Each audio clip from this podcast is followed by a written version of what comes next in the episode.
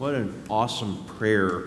That I don't know if you thought about that song as a prayer, but build your kingdom here, win this nation back. Isn't that a beautiful prayer? Well, we have a group that just returned from Honduras late last night. They've spent the last week, they left last Saturday, and they returned late last night. Would our team from Honduras, I know there's several of you who braved getting up this morning, and we're so thankful, but would y'all stand? Thank y'all so much for going.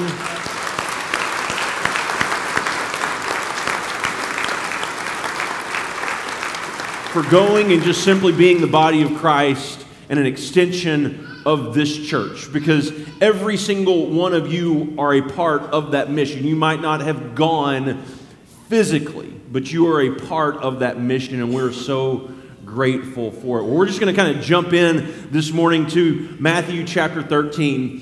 Jesus told them another parable. The kingdom of heaven is like a man who sowed good seed in his field. But while everyone was sleeping, his enemy came and sowed weeds among the wheat and went away. When the wheat sprouted and formed heads, then the weeds also appeared. And the owner's servants came behind him and said, Sir, didn't you sow good seed in your field? Where then did the weeds come from? That is a question everyone in Texas asks. An enemy did this, he replied. And the servants asked him, Do you want us to go and pull them up? No, he answered, because while you are pulling the weeds, you may uproot wheat with them. Let both grow together until the harvest. And at that time, I will tell the harvesters first, collect the weeds, then tie them in bundles to be burned, then gather the wheat and bring it into my barn. He told them another parable. The kingdom of heaven is like a mustard seed, which a man took and planted in his field. Though it was the smallest of all the seeds, yet when it grows, it is the largest of the garden plants and becomes a tree, so that the birds come and perch on its branches. He told them still another parable. The kingdom of heaven is like yeast that a woman took and mixed into about 60 pounds of flour until it worked all through the dough. So he tells these parables back to back, and every one of these parables begins with this phrase the kingdom of heaven is like. The kingdom of heaven is like. And he's telling these stories that connect to the everyday life of the people that are hearing him. And typically, I think when we hear the kingdom of heaven is like, we think about heaven someday, somewhere, not here, not now. This is something God will do one day, you know, when we all get to heaven. What a joyous day that will be, or some glad morning, I'll fly away. It's somewhere else, not here, not now. But I wonder if Jesus has something different in mind when he talks about the kingdom of heaven. Maybe not somewhere else, some day off in the future, but what if Jesus' kingdom of heaven is something that is here and now today? What if it is not something that will happen to us, but something that we are participating in now?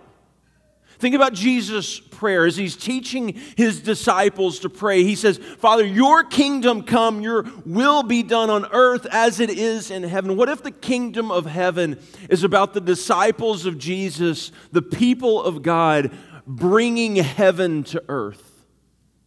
where heaven crashes into earth, and through God's people, it's becoming a little bit more like the kingdom of God. I mean, think about Jesus' teaching take up your cross and follow me. The last or first, turn the other cheek, give to the one who asks, pray for your enemies, love your neighbor as yourself. If you live the way Jesus lived and has called his disciples to live, does this world become a better place? Absolutely. And it's in small ways that this kingdom grows. There's a song that Caleb and I have just learned to love recently by an artist named Phil Wickham. And it's a song that he wrote. I'm really hoping, Chuck, you're going to arrange this for us so that we can sing it here. Caleb is depending on you. So if we don't get to Caleb, it's Mr. Chuck's fault. But I, I want to read you, I'm not going to sing them. I'm going to read you the words because I want you to hear the message of this song. If you curse me, then I will bless you. If you hurt me, I will forgive. And if you hate me, then I will love you. I choose the Jesus way. If you're helpless, I will defend you. If you are burdened, I'll share the weight. If you're hopeless, then let me show you there's hope in the Jesus way. If you strike me, I will embrace you. And if you chain me, I will sing his praise. And if you kill me, my home is heaven, for I choose the Jesus way. And the chorus is simply I follow Jesus. I follow Jesus. He wore my sin. I'll gladly wear his name. He is my treasure. He is the answer. I choose the Jesus way. And the message of that song is one of those I think right here we all believe. We, we know, like you read the Sermon on the Mount, and you're like, okay, that is a better way to live. But I think we have some difficulties in truly believing it right here. And, and I think that the difficulties are, are this it, one, takes too long, right? That's not the quick way to get things done. And then the second is, it just doesn't work. We, we don't see that in our world making progress. We don't see the world becoming a better place when you simply lay your life down and when you serve other people. Like it doesn't make this massive, grand impact that's visible and that can be seen. And it doesn't show up on the news. And it doesn't make your Facebook reels. It's like it's happening and we don't see it. But I think the beauty of these parables is I think they address these two difficulties that we have as followers of Jesus. First of all, it takes too long. And so Jesus, he tells this parable of weeds and wheat. He says there's this guy who goes out and he sows really good seed in this field. And it starts to, to kind of sprout. And then an enemy comes along and throws weeds into the wheat. And then his servants come and say, Hey, we got a great idea. We're going to go out into the field right now, right away, and we're going to get all the weeds that we can out of there. And then we're going to go burn them and get rid of them. And Jesus says, No, no, no, wait, wait, wait, wait, wait, wait. Instead of doing that, I want you to be patient. And I want you to let them all grow up together. And then once it's time for the harvest, then we will go and we'll separate them. Because if you do it right now when it was planted, then you stand the chance to lose a significant amount of the grain, of the wheat. So let's take a step back and be patient and wait. Let's wait. which is not what we like to hear. Right? But these parables that we've been talking about, right, are stories of everyday life with deep rooted spiritual truths. So the question is then where are the deeper truths within this story? Is Jesus is talking. So later on, Jesus comes to his disciples and explains this parable to them. And he says the, the good wheat is the children of the kingdom of God that are in this world, that are doing good.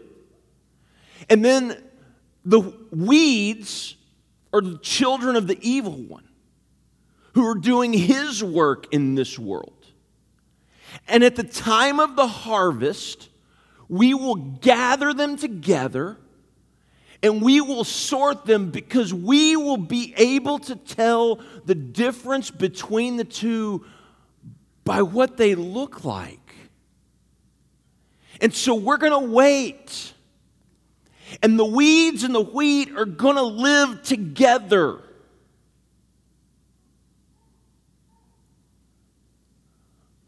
But the weeds aren't going to kill off the wheat. We'll just wait to the harvest and then we'll separate them. We'll know by what they look like. So, we talked about last week that so many of these people following Jesus were waiting for Messiah. They were waiting for an earthly king to come in, to hold up the sword and say, Let's go. Because then Rome is not going to be in charge. Then the Gentiles and the pagans aren't going to rule. Then God's kingdom is going to come. And then we're going to have peace then we're going to get revenge or retribution because God's justice is going to come to them, but it's also going to come to us.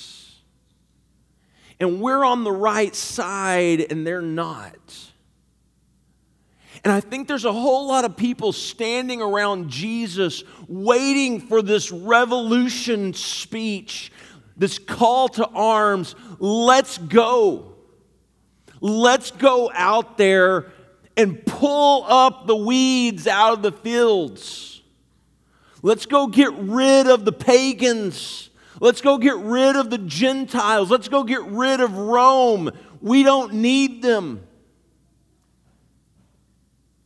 And Jesus' message is no, no, no, no, no. Wait. Be patient. I know it takes a long time, but you have to wait. In Peter, he tells us, but don't forget this one thing, dear friends. With the Lord, a day is like a thousand years, and a thousand years are like a day. The Lord is not slow in keeping his promise, as some understand slowness. Instead, he is patient with you, not wanting anyone to perish, but everyone to come to repentance. Let's just be honest. It's a lot easier to be more grateful for God's patience with us than it is for us to be grateful for God's patience with other people. It's really easy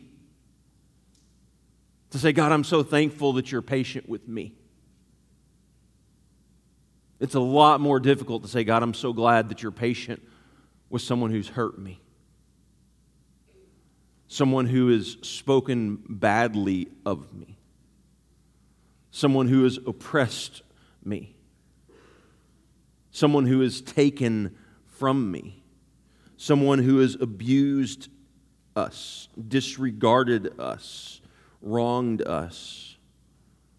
Our prayer is not, God, be patient. Our prayer is, Lord, come quickly. But Jesus' parable is Be patient. Be patient. Wait. This kingdom takes time. And then the second difficulty, I think, is simply it doesn't work. We don't see that moving the needle. If we want to win this nation back, it comes through politics, it comes through the right person in office, it comes from legislation. It doesn't come from the people of God living like the people of God. For these people, it doesn't come by laying your life down and taking up your cross, it comes by a sword. Because we see We've seen throughout the history of the world revolutions happen. And someone comes in who's bigger and stronger, and they take over, and they're the new power. Until someone who's bigger and stronger comes along and takes over, and they're the new power. And we have nation built on top of nation and civilization built on top of civilization. Because we've continued to do our own way. And Jesus steps into the midst of this culture, into this context, and says, Hey, I know it does not look like it works. I know you don't see it. but it's happening. Because the kingdom of God is like this, this mustard seed. And it's planted in the ground where no one sees it. And it starts to grow into this massive, beautiful plant. And it's like yeast that's put into this massive amount of flour, and it's worked and it's worked and kneaded and kneaded. And just over time, it starts to grow. And here's the thing you don't see it working until the point you finally see the evidence of it. But just like with the first parable, it takes time. It doesn't happen overnight.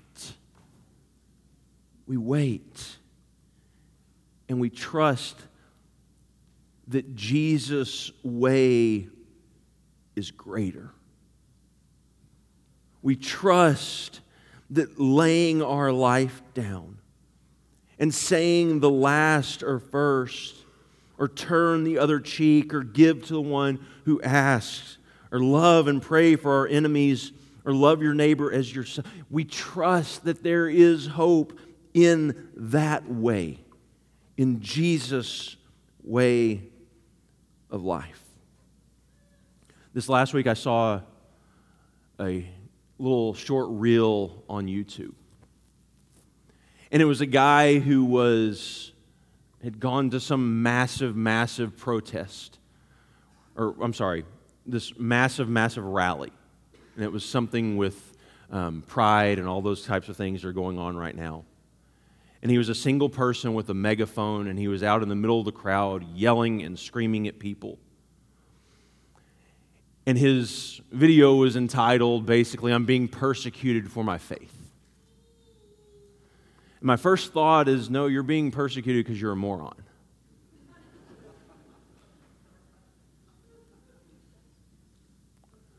Because my, my assumption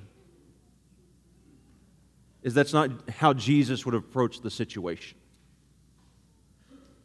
It, it doesn't mean we don't stand up for what we believe in. It doesn't mean everything doesn't matter. I mean, it doesn't mean any of that. But I think it does mean being salt and light looks different than what we assume. Because it doesn't happen in these massive, grandiose ways.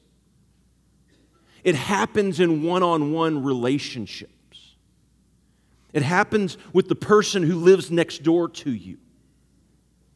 It happens when we love our neighbor as ourselves. It happens when we are loving and caring to the people that we work with, or that we see in the grocery store, or the children that we teach. It doesn't happen with a bullhorn. It happens with us laying our life down and serving and loving people the way Jesus did. But I know, I know, I know, I know our, our difficulties there. It takes too long.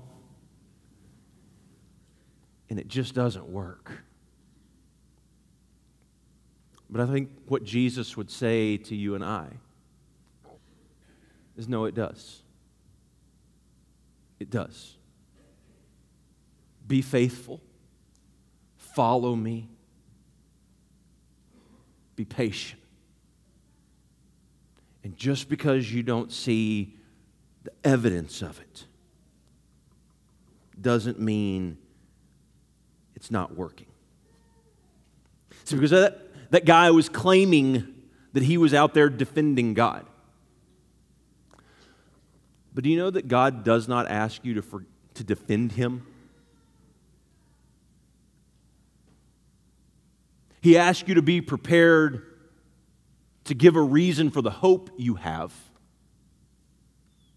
He asks you to defend the weak and the fatherless and the widow and the poor and the oppressed. He does say, It's mine to avenge, I will repay. But on the contrary, if your enemy is hungry, feed him. If he is thirsty, give him something to drink. In doing these things, you will heap burning coals on his head. Do not overcome evil. Not, I'm sorry, do not be overcome by evil, but overcome evil with good. He does say that. He does tell us the way that you live your life matters. See, occasionally I'll talk to someone who says, well, you know, something obscure. I want, God, I think, wants me to go to Africa and, and feed orphans. And I'll usually say, well, may, maybe so. But that's not where God has you right now. See, I don't, I don't think God's greatest concern is where you are. I think God's greatest concern is your faithfulness wherever you are. It's your ability to follow Him regardless of what this world looks like. And the question, question for you is do you have the courage to be faithful to the call of Jesus when it seems like it's not working. When it seems like it's taking too long? Do you have the courage to continue to follow Jesus? Father, we thank you so much for this time. Father, for your words to us this morning through these parables. Father, may we be people who follow you regardless of what it looks like, regardless of what it means for our life, regardless of what happens to us because of it. But Father, may we have the courage to stand in faith and to love and be your hands and feet in this world. May the world see what you are like because of our faithfulness to you. We thank you so much, Father, that you took our sins to the cross. And Father, that you have been patient with us. Would you allow us the ability to celebrate your patience with others who still don't know you? In hopes, Father, that they would come and find Jesus. And Father, may we as your church be your light in this world. We pray in Jesus' name. Amen.